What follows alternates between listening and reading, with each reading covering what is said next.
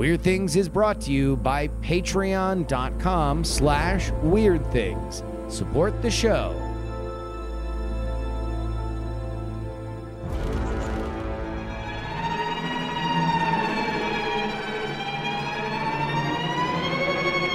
Hello and welcome to the Weird Things Podcast. I'm Andrew Mayne, joined by Mr. Brian Brushwood. Hello.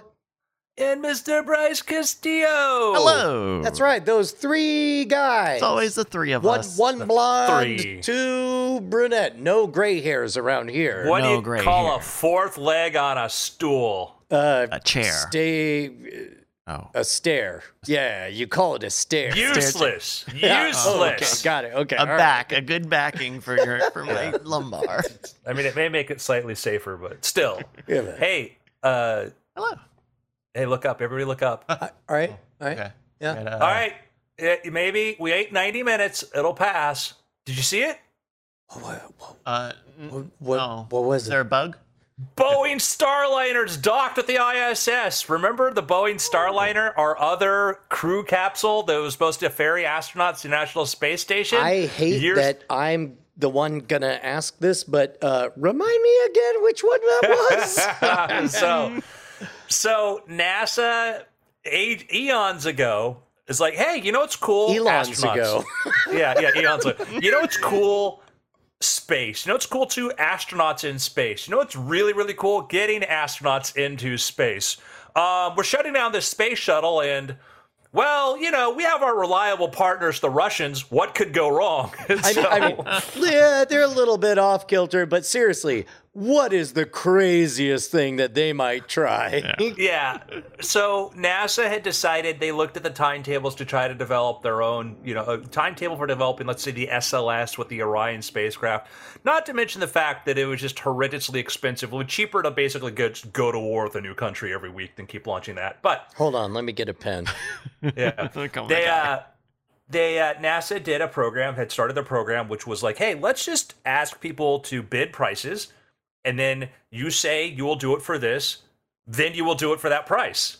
I mean, it's a novel concept, you know. Like, like we're not used to that idea of like, hey, Brian, I, how much am for that sorry, hat? uh, uh, Ed, Ed NASA. You know I love you. I mean, that's why I'm your uh, second in command. I'm, I've got your back. Right. Uh, just throwing this out here. Let's say, let's say we do the bidding thing. Great, great.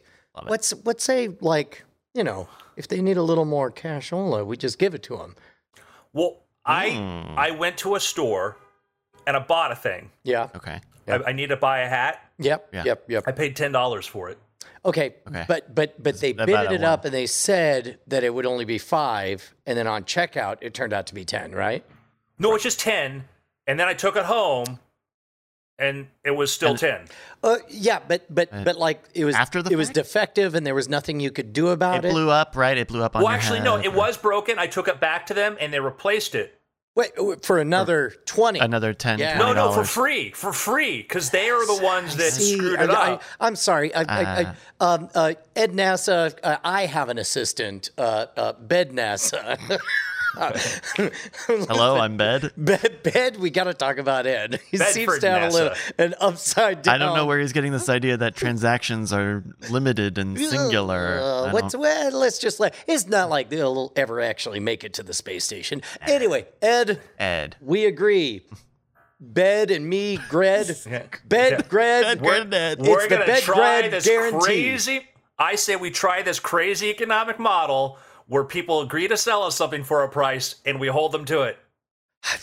Wow, that would be uh that would not I- that's not the way we do it now. I agree with that in all principle. Every single one. But you know how sometimes people go out on a ship or a boat and they decide they're in international waters, so land rules don't apply. That's how it is with space. Are you sure? Are you sure the rules apply in space? well, we're going to make them apply. So, uh, NASA said, hey, we're taking bids for who wants to try to provide crew to. We're, we're going to pay for seats. We're just going to pay. We're not paying for spaceships. We're going to pay people to send people to the spaceship. You got a teleporter? Great. We'll pay you to use that. We don't care. You design your own rocket. Is that's the other thing, is Brian, is like instead of telling them that my hat had to have like three tricorns on it and some things that just didn't need at all, which is going to run up the price, I just said I needed a hat that protected me from the sun In this case, they're like, get our astronauts to the space station alive, alive, mind you. Uh, mm, um, okay. And they took several bids. This is going back years ago. They took several bids, and the winning bids were, were SpaceX with the Crew Dragon and Boeing with the Starliner.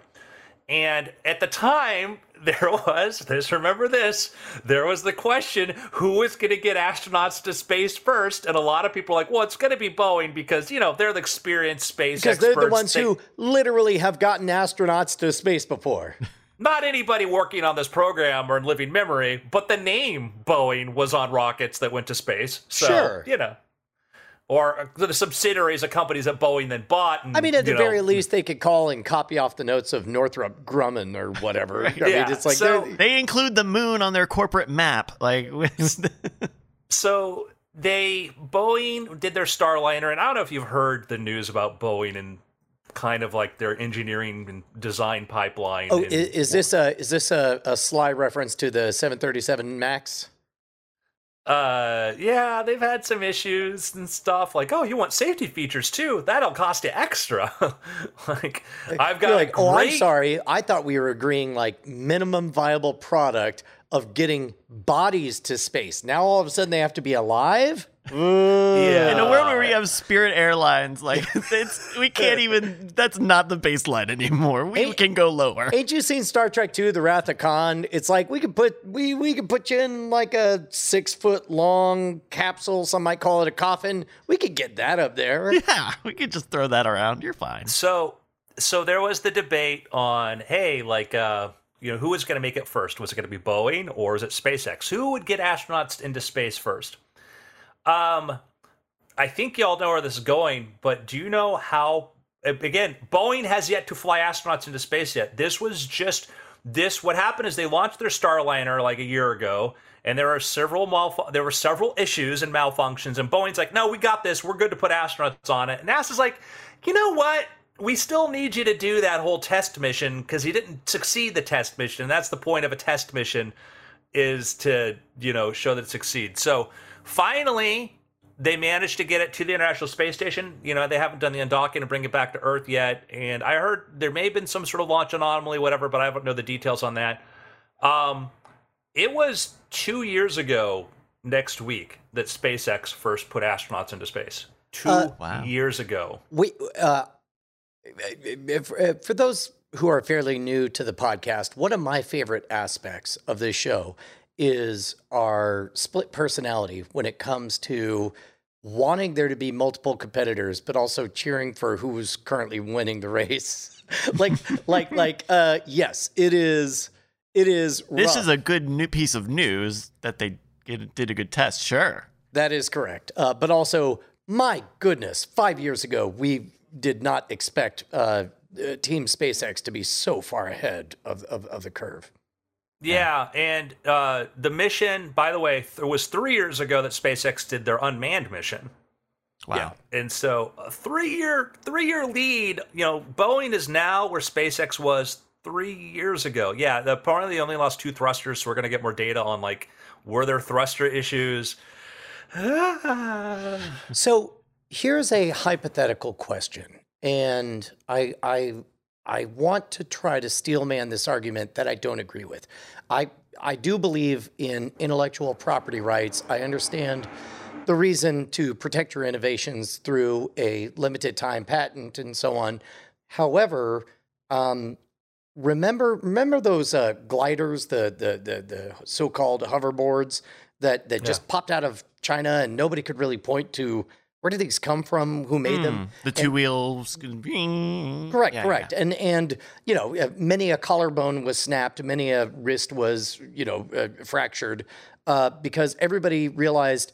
Uh, basically over coffee after work, like, oh, we're talking about this. Oh, I have these. We can put all these together. And all of a sudden, we were flooded with hoverboards. And you could objectively say that was not a great time. A lot of unsafe lithium ion battery explodey things were released mm-hmm. and a lot of people were injured because there was no centralized you know thought process through this whole thing on the flip side my daughter now has the most adorable pony it's it's you sit on the pony and you grab it and it's just a pony attached to one of those hoverboards, and she's able to ride it around or whatever. And we seem to have settled into a middle ground that works for everyone. So, this is teeing up the question.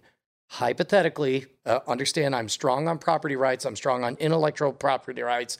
I believe that, that Hear that, everybody? Stop writing letters. Uh, uh, uh, SpaceX I has invented that, by the way. SpaceX has earned with its daring and bold uh, initiatives the place that it has. However, now it pains me to see so many laggards trying to go their own way with one time use rockets or whatever. And part of me, and, and this is this is antithetical to everything I believe politically, but I do feel a conscientious need to at least consider what it would be like if a lightning bolt struck and everything that that SpaceX knew, everybody knew. I I mm. would say the the patents or the design is five percent of it, and it is a I I highly I highly recommend uh, Tim Dowd uh, Dodd Everyday Astronaut. He's done a couple. He's he's got a new behind the scenes tour of Starbase with Elon Musk. It is the engineering culture which SpaceX has told people about. This is I'm going to give you an example. I'm going to give you an example of something. Okay Okay. five years ago, it was about four or five years ago when they're gearing up to do the Model 3 production. They had a guy who was an industry, one of these industry analysts paid by you know investment fund managers, did the tour of the Tesla factory in Fremont, and he wrote his report, and it was a scathing report about the Tesla 3 factory. And one of the things he singled out is he said, "Hey, you know, they don't know what they're doing. They're making their own seats. He says they're making their own seats, and this is extremely inefficient because to try to try to build seats, Tesla's trying to build everything. He said because they're trying to do building their own seats, this is just a mistake because you can buy those cheaper, you can buy them easier, and it's just Elon Musk doesn't know what he's doing. This is a screw up. This is why I'm putting a negative rating on the Tesla stock, etc. Okay, um, and that was you know, that was like people like, yeah, this is Tesla doesn't know what they're doing. Everybody else is like, a, just buy your seats from some manufacturer in Mexico or someplace else like this, put them in there, and don't have this. Can I guess that this analysis happened pre-pandemic? Well, not it, it happened pre-pandemic, and I have a headline from one week ago. Rivian, who's trying, makes these they look great electric car, electric pickup trucks. Rivian warns dispute with seat suppliers threatens production of Amazon delivery vans. They've got a deal for 100,000 Amazon delivery vans, and they say they're not, and there may be more to it than this, but they say they're not going to be able to do it because they can't get seats. And and this also um, uh, not not to conflate Tesla with uh, SpaceX, but certainly there's shared DNA between the two. And in the case of Tesla, we had a microchip shortage where the default answer, the sensible answer, the answer that no board of directors would question, would be a shrug of the shoulders and saying, constraint, supply, uh, delivery, don't have the chips, can't do the thing, and they would be like, yeah, yeah. yeah. But but SpaceX, correct me uh, if I'm getting this wrong, said, what if we wrote new code Tesla, to yeah, use? Or sorry, sorry, uh, uh, Tesla. What if we wrote new code to use chips Yeah. that we can get our hands on? Yeah, exactly. Tesla. That's the Tesla idea. Is like they're it's engineering driven. It's engineer driven, not even manager driven. It's engineer driven, and and there may be mistakes. There's they've had f ups and stuff like this too. But like you pointed out, pre pandemic, it seemed crazy to that. But also, when you're going for such scale like they're going for, you do want to have control because the problem. Test Elon realized in trying to build the Model S before let's say you were trying to produce 20,000 Model S's and you need steering wheels, and your steering wheel manufacturer in Korea all of a sudden gets a bulk order from Hyundai, you're being told you're going to have a three month delay. Right. Or And you or have- you want to renegotiate the price you're paying per. But mm-hmm. you have 20,000 cars you can't ship because of that wheel, because that one supplier was able to do that. And now SpaceX is does the same thing with streamlining the, the amount of stuff they build. People go, that's crazy, but also where they source. We told the example before about when you have to have you have to have an air conditioner unit to keep your satellite cool when it's out on the launch pad.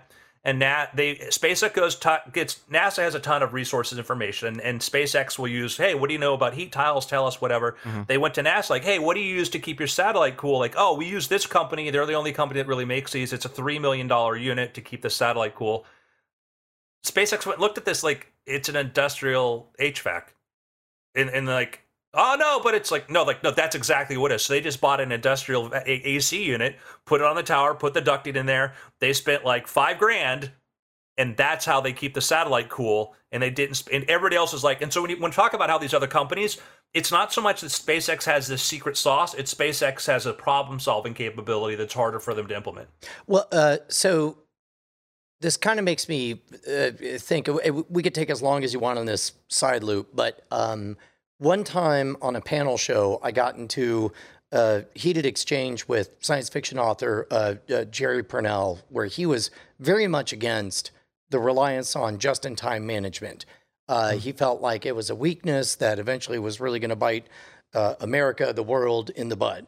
And I made the counter argument that it's like, well, you know what else relies on just in time management? My lungs, my heart, my liver, you know, my physical body operates as though those oxygen rich red blood cells are going to show up.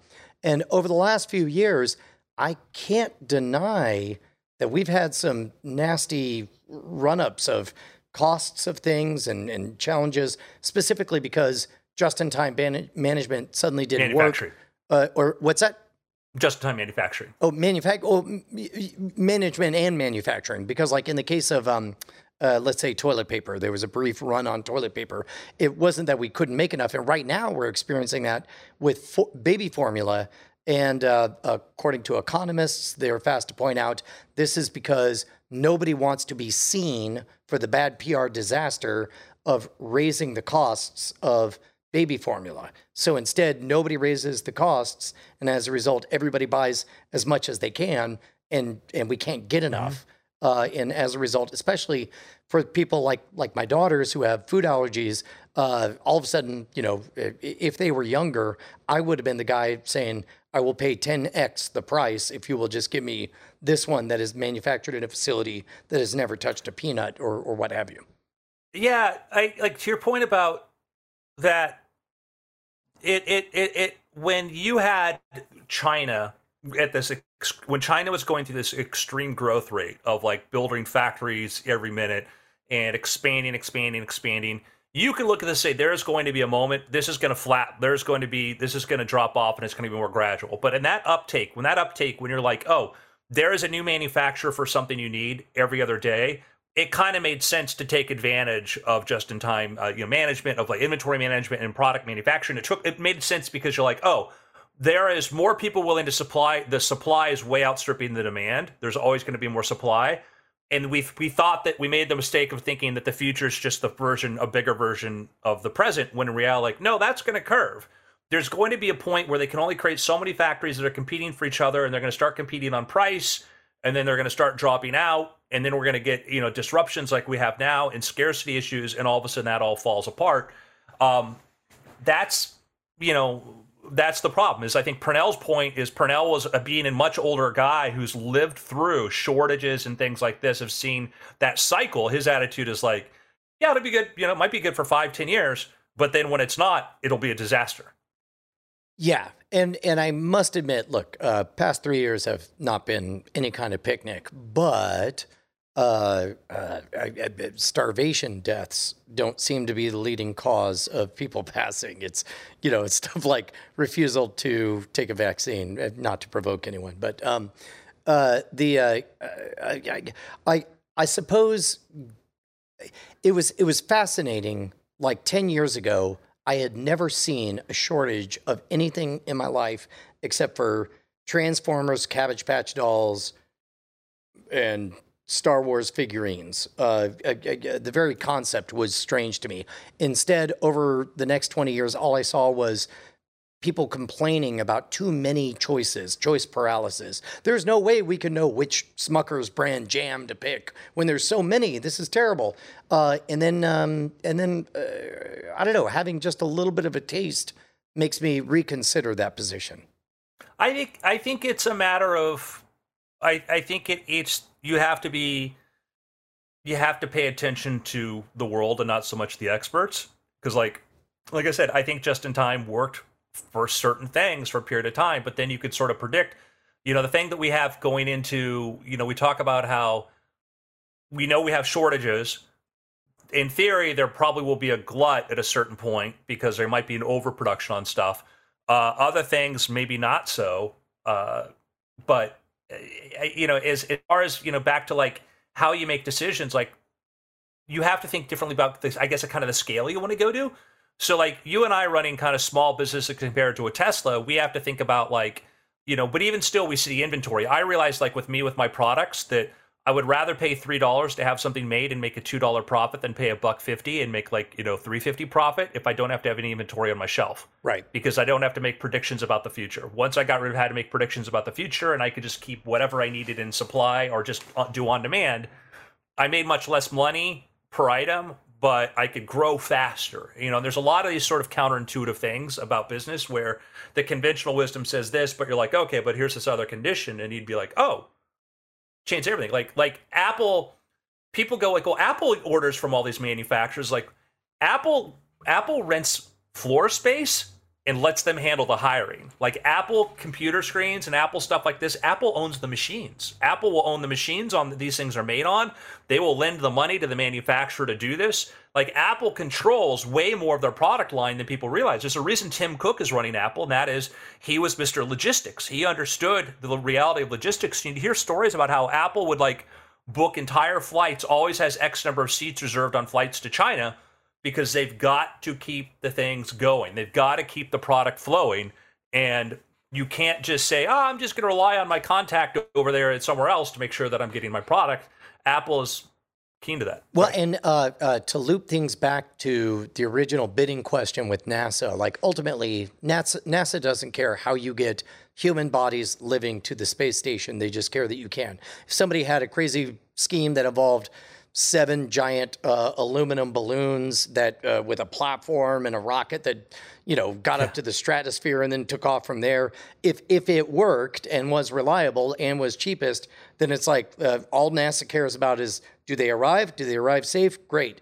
Um, when it comes to the just-in-time management, uh, you're right. I'm I'm not a fan of holding on to inventory either. But what we've noticed in uh, this is getting into more kind of after things territory. But what we've noticed is oftentimes we try to map a story that needs a certain product, and maybe that product just is not available anymore. Then that doesn't mean that our version of the product is dead. What it means is, is there another version of the story we can tell that involves another item and and try to make it happen. Sometimes, like in in some cases, it means we reach out and say, "Hey, how come you don't make this thing anymore?" And they were like, "Oh, well, we made them for this other reason." And it's like, "Well, would you make them for us?" And they're like, "I don't know. What do you want it to say?" Oh, it could say something, and you know, then you discover things that you didn't even know were were possible. But but yeah, in general, holding inventory not great. Yeah, and there are times where it's the only choice you have, and I think that the the thing that there was a story if you watch uh, the documentary about the guy who created Jelly Belly, the Jelly Belly jelly beans. This guy was an inventor, a candy inventor his whole life. He comes up with this hit Jelly Belly, and the way it's told in the documentary, there might be more to it, but the manufacturer that was making his Jelly Bellies came to him and said, we, "We're buying your company," and he's like, "Ah, I don't want to sell." Like, nope, we're buying you, or it's no more jelly beans. And oh wow. He, that's, as the story was told. And he was in this position where he's like, what do you do when the person actually making your product says this? And it's like, well, that's why uh, a lot of times um, you have to have two sources. Like in manufacturing, one of the things is make sure you have two sources to get something because of that exact, exact problem, where all of a sudden your manufacturer says, we're going to raise your price what do you do? And it's one of the reasons arguments for markets. The the ability of markets is it keeps that kind of extortion. It keeps that problem. You're like, no, there should only be one candy manufacturer. Why do we need many? Like, well, somebody wants to raise prices. What do you do? You have no choice. So, but it's a very interesting story where like basically that that's that version is Jelly Belly's no longer his company because the manufacturer's like, we like this company. It's ours. Wow.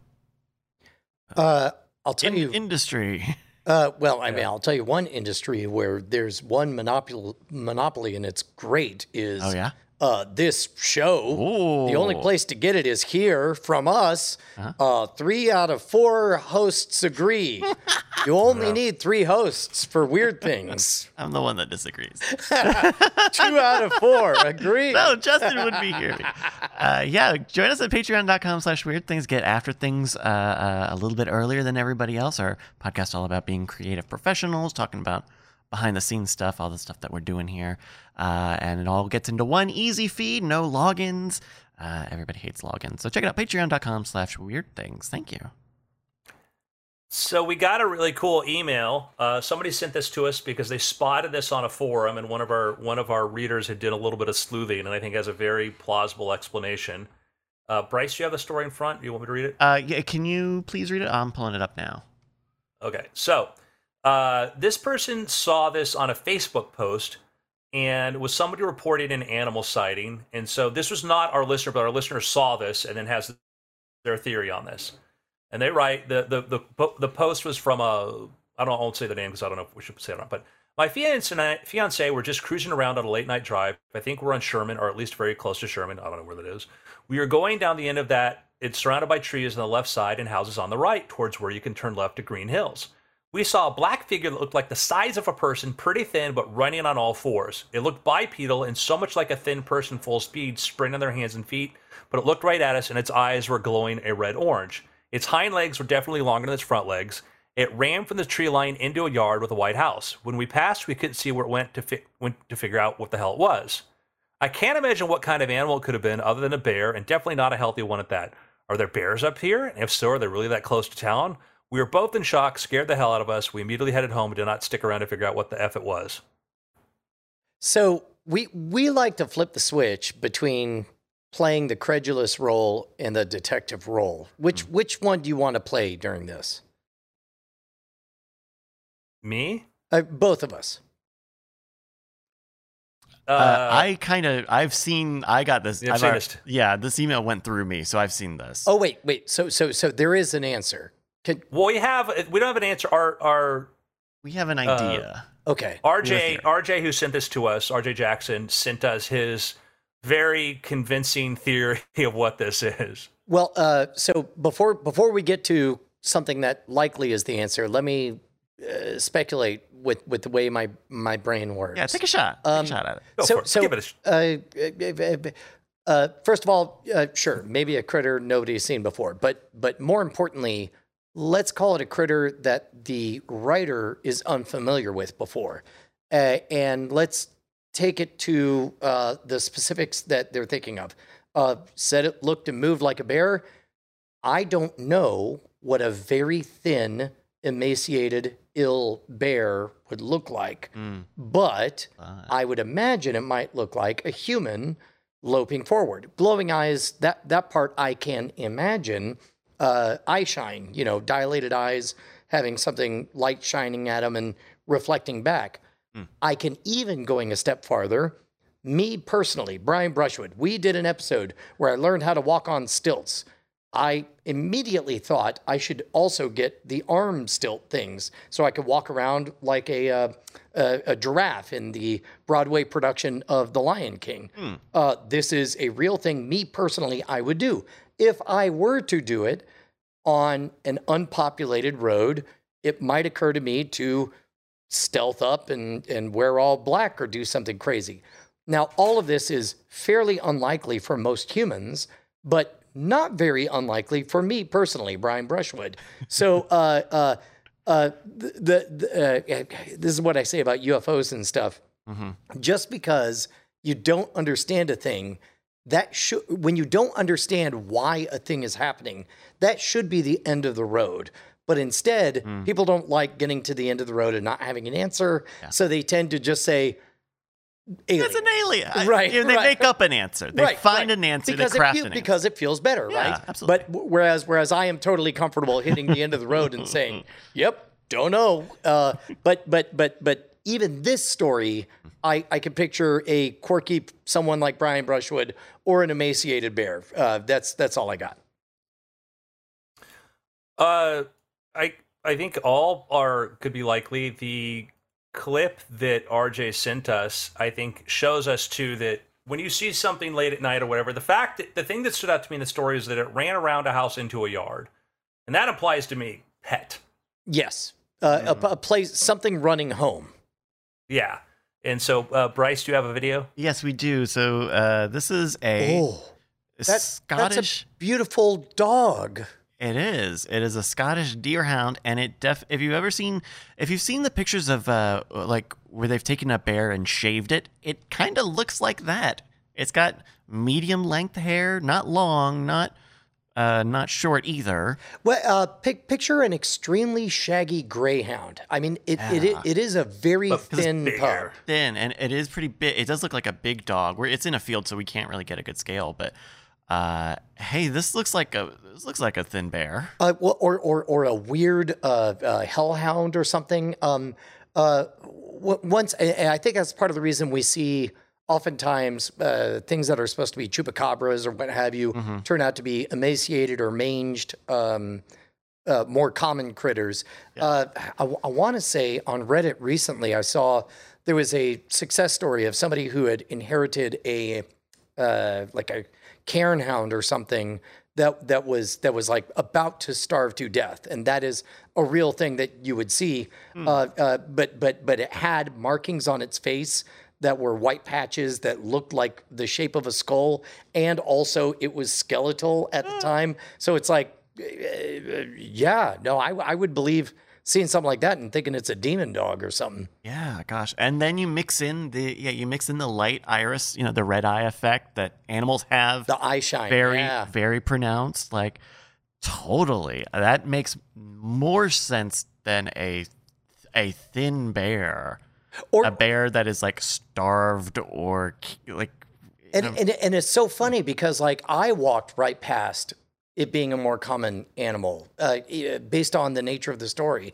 Like like once you anchor any kind of crazy idea, it's very hard every time you tell the story and use the words, you know, like a guy with extra long arms or like a bear that was extra tall and lanky. Yeah. like like uh, this is uh, uh, thank you to ICU who found this. This is a picture of one of those no-haired bears. What? And Wow. that that kind of looks like a dog. That kind of looks like a stumpy little dog, doesn't it? It, and well, and it definitely looks uh, alien or or almost human, like like uh, Oh yeah, because it's kind of got hair. Well, and, and because look at the musculature, like if if you put on a baggy trash bag suit and an alien face, Yeah. That that could be a very talented uh, Broadway puppeteer. Someone warned Missy Misdemeanor Elliott. she famously wore a trash bag. Okay, good. I didn't know. I didn't know if we were being offensive or not. famously, she wore a trash bag on the red carpet. I yeah, I remember when I took the photo of the mangy raccoon in the park that looked like a chupacabra and was just that dude, poor raccoon, like help me. I, I don't know what happened. I just got no hair. But like, Uh, like even domestic animals, uh, like my favorite Twitter account lately has been cats being weird little dudes, and it's just pictures of cats in weird positions because cats and animals are just flexible and they're weird little guys. yeah. Boy, oh boy, are we quick to notice and acknowledge when an animal moves in an unusual way that is pleasant or happy. Uh, man, oh man, do we not want to admit those are our household pets when they move in a way that is freaky and weird. Uh, and uh, Bryce, if you don't mind calling up my, my Twitter history, somebody, I, I tweeted out um, that my Weimaraner, whenever I uh, we go in the back acreage and I throw rocks, she very rarely finds them in the tall grass. But uh, but when she when I hold one up, she she does this tap dance thing. Uh, and uh, somebody recently put uh, the Bell Biv DeVoe poison song to it and it was it was very very funny. But but but there was something about that tap dancing motion that again it triggers the aw cute. Dog who is doing something human like and cute. But if it's there it is. But but but when it's not cute who boy is easy to just think alien Yeah, yeah. Yeah. I mean, we. Uh, I remember one. I mean, this was a segment from many, many years ago, but I remember on this show, uh, uh, you were kind of leading this topic, Andrew. But the idea of, uh, yeah, the what the European dragon is uh, is probably may have just been an alligator in an unfamiliar Crocodile, yeah. or crocodile in the wrong biome.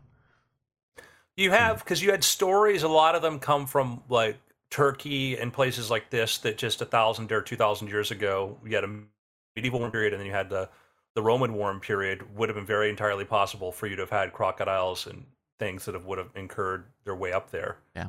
Um, so to me, it seems very likely. Uh, and the thing that we make the mistake of when we think about history is we just look at our globe and we imagine it, you know, with different lines. When you know there is, you know, one of the southernmost islands in the British Isles used to be a Roman farm. You go there now, like, where's the farm? It's underwater. you know, it, it, it, it's that's what happens from sea level and erosion. These things change. You know, the stories of uh, Atlantis and the stories of uh, lost city of Z- is uh, I forget the name of it, but you know, there's probably there was part of the probably part of the English coast, like a city along a shelf that just fell in. you know, is I think YS just probably just fell into the sea once. You know, like maybe been like 11, 1200 years ago, and like what happened to them? Don't know. Went there, wasn't there. Yeah. So Wild. Boy, oh boy, do humans not like that end of the story of who knows? We don't know. it's all gone forever. Sorry. yeah, yeah. Maybe Uh, I that's gotta why. uh, uh, no, go ahead. That was my No, please.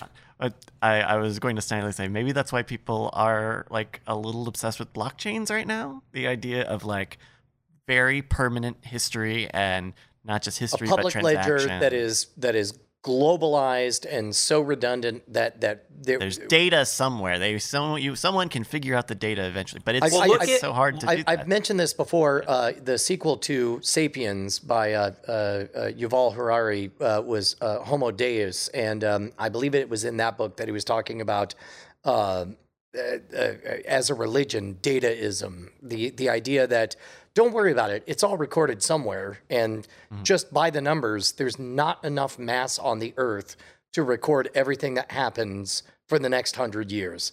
And and, and Yet. Yet, yes, we might come up with uh, clever compression algorithms, it's holographic compression, whatever. But that was a sobering fact for me because I just I just assumed, and and there, there's a little bit of a bias because we have the kind of community that is so diligent and good about uh, grabbing great moments and holding on to them, and Yeah. you know, uh, if, And- one of us can ask. Which was the episode where the something something something happens, and there's enough redundancy that we can find it. But and like uh, you know like in execution it is even it is less scarier right? Like we people people take a sense of like what do we need to actually preserve? Like like when i do marbles the database thing that i use is not very high performance so i can't keep track of everything that i would love to keep track of just because the thing would be too slow. Like um and so i just have to decide like i just need to lose data right here. Well, and- and- you just there's a certain amount of that that people will have to do uh, on their own.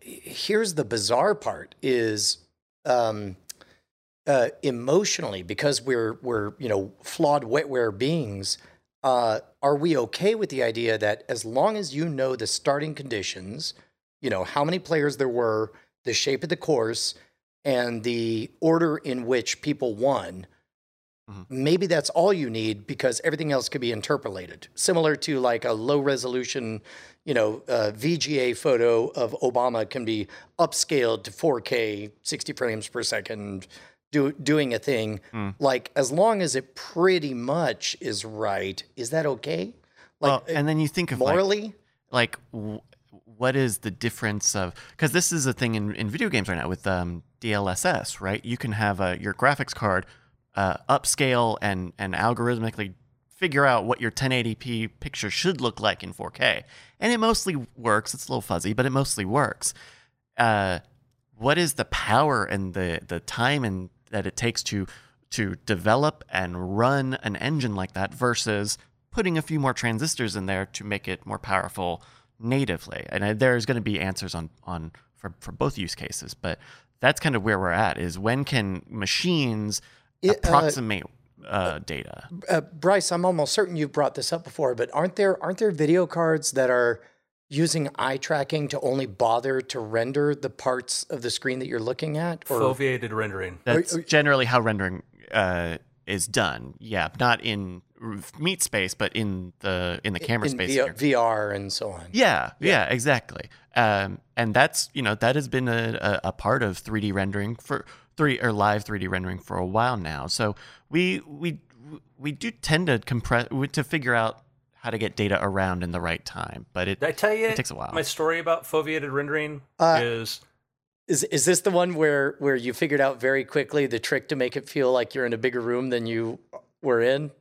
Oh no, this was I was talking to uh, talking to James Randi, and we were talking about in in the library at the James Randi Foundation, and talking about this, and Randi was talking about pointing this out about how the, the there's the fovea and there's the parafovea outside of it, and then peripheral vision, and explaining that, and I'm like, you know, I was I was like playing with the video toaster at the time and all that, and it was so compression heavy. I'm like, I wonder.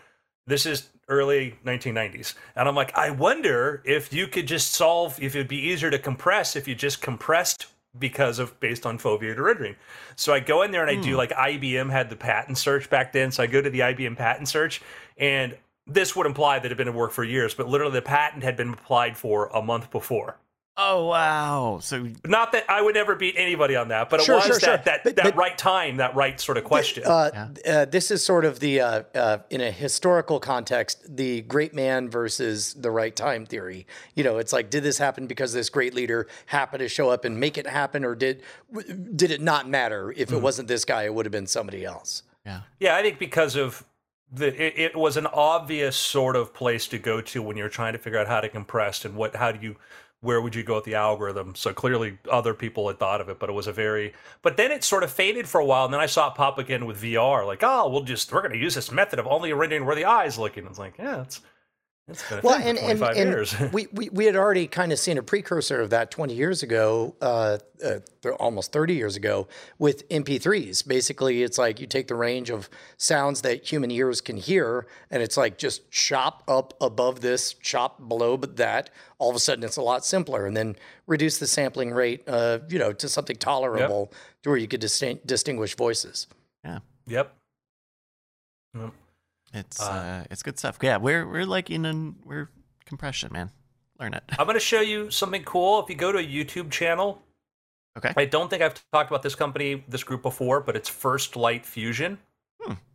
And there is a lot of different companies, more companies than ever, are working on trying to solve the problem of fusion and coming up with different approaches. Uh, this is me professing my ignorance. I know there there's a problem with fusion, uh, uh, uh, and I it, uh, largely to do with containment of massive temperatures. And efficiency. Beyond that, I really don't know what the problem of fusion is. Well, that that's just it. Is that it takes a tremendous amount of energy to start the process, and if you don't capture enough energy, then you're not. It's not a surplus of energy. it's So- net wasting negative, energy. and yeah, Yeah.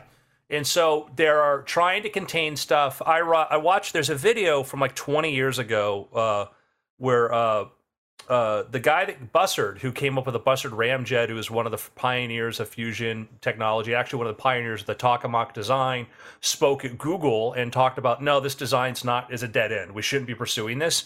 Yet that still is like all the major fusion initiatives are still using the, the tokamak ring design. And he's like, because we're so focused on this, we're missing out on all the other ways we could reach fusion. And and those projects are sort of run by people who've been part of those projects for 20 or 30 years. And that's one of the problems of legacy science is that if you bring in like, hey, here's a new approach, like, no, we've got a you know, my job now is to keep $300 million a year coming into this facility. There is no money for this other thing. Well, what if this doesn't work? My job is the employees and the people working here right now, not to actually solve the problem, the thing you think I'm trying to solve. That's really what I'm trying to do. So there are a lot of companies that are privately funded that are working towards different systems, um, doing different kinds of you know containment. This is pretty neat because First Light has says that they've they've had some promising results. It's a UK company. What they use is if you see if you go back to that image there, you'll see this uh, this clear this clear plastic cube basically they put their fusible element inside of there and then they basically use a gun to shoot this thing and it creates a shock wave that cur- surrounds it and compresses it. And then they have this curtain of uh, like a lithium curtain i forget what it is that captures the energy from it. So if you see some videos there so they're basically they're right now they're using a gun that's like like literally like a powdered charge but they're gonna sh- they're gonna switch to a railgun type thing, and you can see another graphic they show where this thing being just dropped and shot down, and how it just explodes, and so it's like once every second or couple seconds they would be you know combusting one of these. So, uh, uh, for, forgive my reductionist attempt to understand. Uh, uh, similar to Fat Man and Little Boy were two different f- uh, fission bombs. One was so obviously going to work that they never even tested it. That's quite literally just it. We're, we're just going to punch a chunk of uranium so hard it's going to cause a chain reaction and explode. That that was Little Boy. Uh, whereas Fat Man was we're going to do a series of synchronized detonated charges on a larger thing that is going to compress and, and explode. Uh, uh, uh, to, to, to, to the best of your understanding, Andrew, do I have that much right? Fat Man was the implosion type bomb, and then Little Boy again. I I get them confused uh, too. I, Um, I, I- I think uh, uh, uh, somebody correct us. Uh, uh, uh, uh, where are we writing? Uh, next? uh, yeah, check the show notes, neshcom at gmail.com, weird things and stuff like that. So likewise, what we're seeing is sort of a right now we're seeing a sloppy attempt at fu- or sloppy confirmation of fusion with just straight up some kind of explosive chemical reaction that that hits hard enough to cause fusion. Uh, but who knows how much of that energy is being captured or whatever. But a railgun would be a much more energy efficient way to reach a projectile hitting the same speed. And if it was in the right medium where fusion could be achieved, and more importantly, all of that um, uh, that curtain of energy uh, as motion could be captured and converted into electricity or uh, potential energy of, of, of your liking. And is yeah, that I mean, anywhere they're- close? Yeah, I mean their their goal is you know to, to create fusion, you got to take your your your take your material, which could you know generally is deuterium, some places using beryllium, compress it, and then squeeze it together so you get your helium, and then you get your your energetic reaction and producing the other material from that. Um, and so here's a diagram showing the way this thing works, where it's using basically the inside of this plastic block or this medium. It's using just the the shock waves are so powerful. So you see the thing explode, and there's like a, that's a curtain of like a chemical that captures the heat, and then it just oh, got keeps it. So- dropping. got it. So in this case, we're converting the, the, the fusion is converted into heat energy that can be Yep. used to pow- power more traditional uh, turbine and- engines. Yeah. Yep, Wow. yep. Wow. That's uh, uh that's uh, you know what what is exciting is that they have uh seems like they have a new s- industrial design for this. I mean there are there are fusion there is fusion, but it's not efficient or it's uh net negative. So yeah, m- more ideas is better because uh once we solve that, man. and it's a very different you look at this is what's crazy about fusion and the thing that i liked about this like i don't know if they're going to reach i don't know if this is going to work or not but i mean conceptually is you look at the the large we talk about the tokamak reactors which are these big huge torus shaped electromagnets using superconducting magnets that are then like basically In, able to in- confine in my eye, in my mind, I always think of the Stark uh, uh, arc reactors when I'm picturing that. Well, but here it's literally a few. Uh, it's a plastic or it's a cube, a couple centimeters across, with the material you're trying to fuse inside of it, and then like a, a copper disc that gets just smashed into there and creates the shock wave inside of there, so it gets surrounded by either side, and all it, it's so much energy it has to sort of. It's a very, you know, I- very amazing sort of idea. Yeah, you know what's funny is like, uh, okay, so if this works reliably, the first thing I think of is like, oh my gosh, an actual fusion reaction. That's going to be too much energy. It's going to break out of uh, whatever cage it's in. But but really, if you have a, a stable medium, all you have to do is just make a big enough collection of the medium that it can absorb all of it. Where you know, I don't know. I'm making at this point, I'm making stuff up, but um, you know, I could picture an Olympic-sized swimming pool of the medium that raises one degree centigrade every time uh, this this fires, and then eventually it gets hot enough that you're able to power turbines. Yeah, I my prediction, Weird Things audience, and hold me to it. By the end of this decade, we're going to have practical fusion. I'm not saying it's going to be widely deployed and that you're going to be getting it on your outlet, but I'm going to say that we're going to have fusion that is capable of working in an industrial capacity by the end of this decade. Uh, you know what? I'll double down on your prediction and say somebody out there will be against it. I'm Well, gonna bet. I'm gonna bet it rhymes with Mexon. well, uh, Matt Ridley has an article that talks about like the biggest fear is going to be the regulatory would be that if we have it and then we shut it, it should be treated like an industrial and not like a nuclear energy. It should be treated like an industrial, any other industrial sort of Like industry should be treated. or a hydroelectric. Well, no, not those get those are heavily regulated. Like like I have a power. Like I, I make microwaves. You know, I run an industrial microwave somewhere. You know, so that you're not you're not being regulated to hell. That that would be some. Now you, you could couch that as, and I'm sure somebody will, as nuclear sleight of hand, but also uh, it would be accurate to couch it that way, and would maybe spare us half a century of misinformation. Uh, uh, it's it's astonishing to me that we have we have nuclear fission plants that run on the waste of other nuclear fission plants, uh, and and and that um, uh, just the PR problem is is what is Yeah, keeping us we- from a very green energy. Had we gone nuclear back when we should have gone nuclear, we wouldn't be as worried about climate change as we are now. And that's part of the thing is the same of the same people who are ah the climate change like cool. Can we go nuclear? No. Uh, you know. Well, and uh, now, uh, I, I, to, to to be fair and steelman the other side, we don't know how many uh, how many scary moments there might be in the alternate future where we did.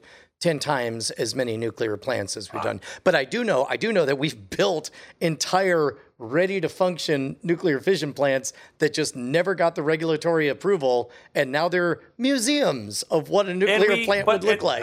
uh, And and we the problem we've had too is a number of the nuclear like Fukushima and these other ones were because we because the industry was so slowed down, it was hard to add the improvements. Like the way we design it today, the way we would design a brand new plant in 1990 would be different than the way it was in 1970. But these 1970s plants were kept online because you couldn't build the new plants. Right. And that was part of the problem. It's like, hey, we don't like cars. We're not going to allow any cars designed after 1970 on the road.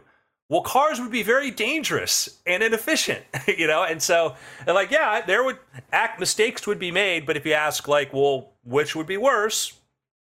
You know, the math is clearly on the side of we would have been better off in nuclear I'm- future. I- and and I too am on your side. Uh, but but but uh, uh, I, in fact, I think most of our audience is already Oh, all I know. Yeah, I I'm about to say, I I'm agree. like, weird. This is the third week in a row that we're running and not being chased on nuclear. Yeah. But I would yeah. say that. But looking, my point is to say though is that the the scary thing though is that I think we we like yeah we see we, we're at the point like oh we could see this happening. Now we see oh yeah, but somebody's going to try to shut this down or they're going to this. So what about this risk? What about the containment walls or whatever? It's like great. Here we go. Uh, but think about a future that has really has abundant energy. That promise. This is the first sense of scale we get now. You can see the little ladder in the corner there. You know, what is a future like when energy really is too cheap to meter? Uh, I'll tell you one thing that definitely changes is a lot of the um, legitimate gripes about, uh, uh, let's say, cryptocurrencies or what have you, about them being uh, energy hogs, uh, go away. Um, that's all I got right now. I'll have to Yeah, it's think more. And No, and fair. I- and that you know that assumes that like the power grid goes fully fusion right away, or you know it doesn't take uh, 200 years to replace coal or oil with what is on paper a very safe, very eff- should be a very effective generation Yeah. of power source. Yo, you got any picks? I have Oh, picks. I've, I've got a pick. Yeah? Oh, please, Bryce. Go Yeah. ahead, your pick. Here we go. Okay. Um. Yes. Uh. This I found this on YouTube. I have been watching a lot of YouTube lately, and uh, one thing that YouTube has been uh, recommending me is is a lot of video game content, like uh, essays and little history bits. And uh, the one that I really enjoyed, I watched the other night. It's about a half hour. Um, is from a creator called uh, Hummel Hummeldon. Hummeldon, uh, called Spyro's Hidden Gem of a Category: The Art of Speedrunning. Um, and uh, it basically talks about this uh, if, if you know about video game speedrunning, usually it's how do you finish the game as fast as possible or get everything in the game as fast as possible. And this was a joke category made in 2015 uh, for the original Spyro the Dragon game, where you have to go into every level and as quick as possible reach the exit point of the level. Because normally people don't bother with the exit because you can just leave wherever. So it becomes a little bit of a race. And over the years, people have, it started as a joke and people start as a joke and then they really want to figure it out. And the other part is like, it was only like a 20 minute run. So it ends up being fast compared to the normal traditional runs that are hours long. Um, it's, it's a, it's a really good story and, uh, very well like good animations and graphics. Uh, the narration's very good. Uh, they even he even talks about the in the production of the video. Uh, a new world record was set for this category and gets it's in the end there, but um, it's really interesting. Um, I highly recommend it. We'll have it in the show notes, but uh, uh, yeah, speedrunning uh, along those same lines. I think I think I had plugged it before, but there was somebody who had done a explanation of why this one particular video was and always will be the fastest speed run of Super Mario, uh, specifically because mm. the difference possible, like he by the pixel identifies how much better you could get, and that ends up being less than one frame. And so because of that, you will never see anything faster than this. And and you know that and that's a game that's been run a lot billions of times right yeah. and there's so much more of that being explored as older games either get remade or emulation gets possible there's another channel i watched a lot of uh, over the week called ng plus and uh, uh, their whole thing is like can you beat this game in a certain weird way? And it's like that. They theoretically go through and can you do it? Can you not do it? How could you? Um, and a lot of it requires some breakthroughs and just playing it and breaking these games a lot. It's really uh, it's really cool. So check it out. Uh, Brian, you got cool. a pick? Yeah, dude. Uh, I got a pick. It's a hot new cartoon from Disney called Chip 'n Dale's Rescue Rangers. Oh man, that looks fun. Uh, oh wait, am I talking about the, old, about the old, show one? from the 1990s? No. 1980? No. I'm, t- I'm, I'm talking about I'm talking about uh, Chip 'n Dale Rescue Rangers, the movie that's on. Disney Plus right now. Uh, uh, uh, here's a tip if you think it's funny that a Chip 'n Dale movie would open with a Tenacious D montage song, uh, then yes, you would be right. And also, you might like this show. Uh, it's great. Uh, th- there is a whole bunch of just cameos on cameos on cameos and there's a little bit of like, uh, "Ooh, I recognize that" or whatever. The amount of legal negotiations that must have happened in the background, like Randy from South Park shows up in a moment, like right now in in, in the scene that we're seeing right now. And that's Jimmy Neutron. Uh, yep, that's Pink see, Panther. That's, that's, right. That's right. That's, that's the right. Keyblade from Kingdom Hearts. Yep, yep, yep. Uh, as a matter of fact, there's a controversy because in the lower right you'll see a hairstyle that appears to have been traced from some fan art of Kingdom oh. Hearts. Uh, looks like somebody tried to phone it in over a weekend. Uh, doesn't matter. There's just so much there. Uh, I loved it. Uh, uh if if uh, one of my favorite bits was seeing fan culture, the Comic Con Dragon Con experience there. Um, Ugly Sonic shows up as played by uh, Tim Robinson from I Think You Should Leave. It's great. It's great. I've watched it twice.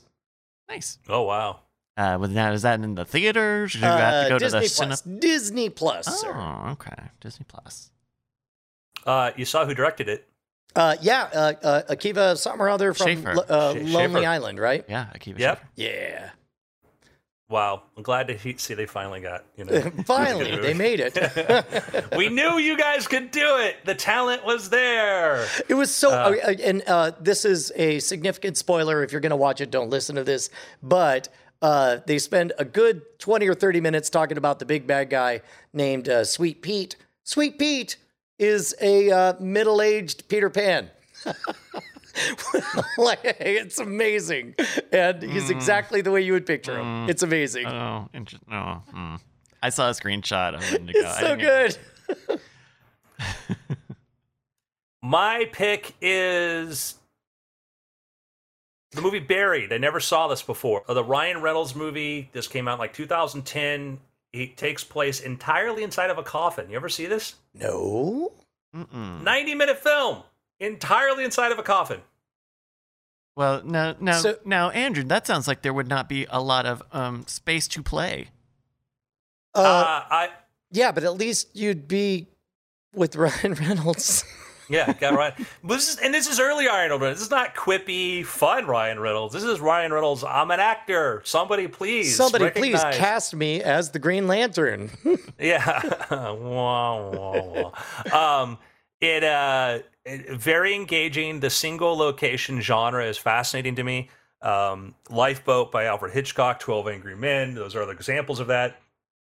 This is literally when I say inside the coffin, inside the coffin. He's, and and you're like, how would this be entertaining? And I was I was very interested throughout, and so uh, kind of kind of really crazy to be able to pull that off. I would be interested to see if they've got like a making of featurette because like stage design is already very specific so that you can film with it, but then doing it with a fake buried coffin, I'm sure must be really uh, particular. They Uh, have I'm- one I- on the I- video, ten bucks. I'm gonna I'm gonna wager that there's a fair bit of uh, crafts uh, stagecraft where he's actually standing up, mainly because faces look weird when you're laying down, and if you're gonna do a whole movie of someone's face, you probably want to figure out a way It's- they it's could be Ryan standing up. Face. It's Ryan Reynolds' face. I mean, look at that face. Eh, that's a standing up face. He's standing up right now. I Yeah, guarantee. you'll you. see. Watch, watch the, the sand and all that. Trust me. He's Yeah, if there weren't dirt and sand, Yeah, maybe leaning back. Maybe maybe this. because Eh, guess what? you Like, can watch the behind the scenes, Brian. They showed you. okay, okay. They, they go into this. So anyhow, uh, that's my pick, gentlemen. Oh, Bryce. uh, uh, yep, uh, Humbledon's Oh. Spiral. Oh, that's Sparrow's right. You already said Gem it. Academy, Ah, bad. I'm bad. It's been weird. Diamond Club hopes you have enjoyed this program.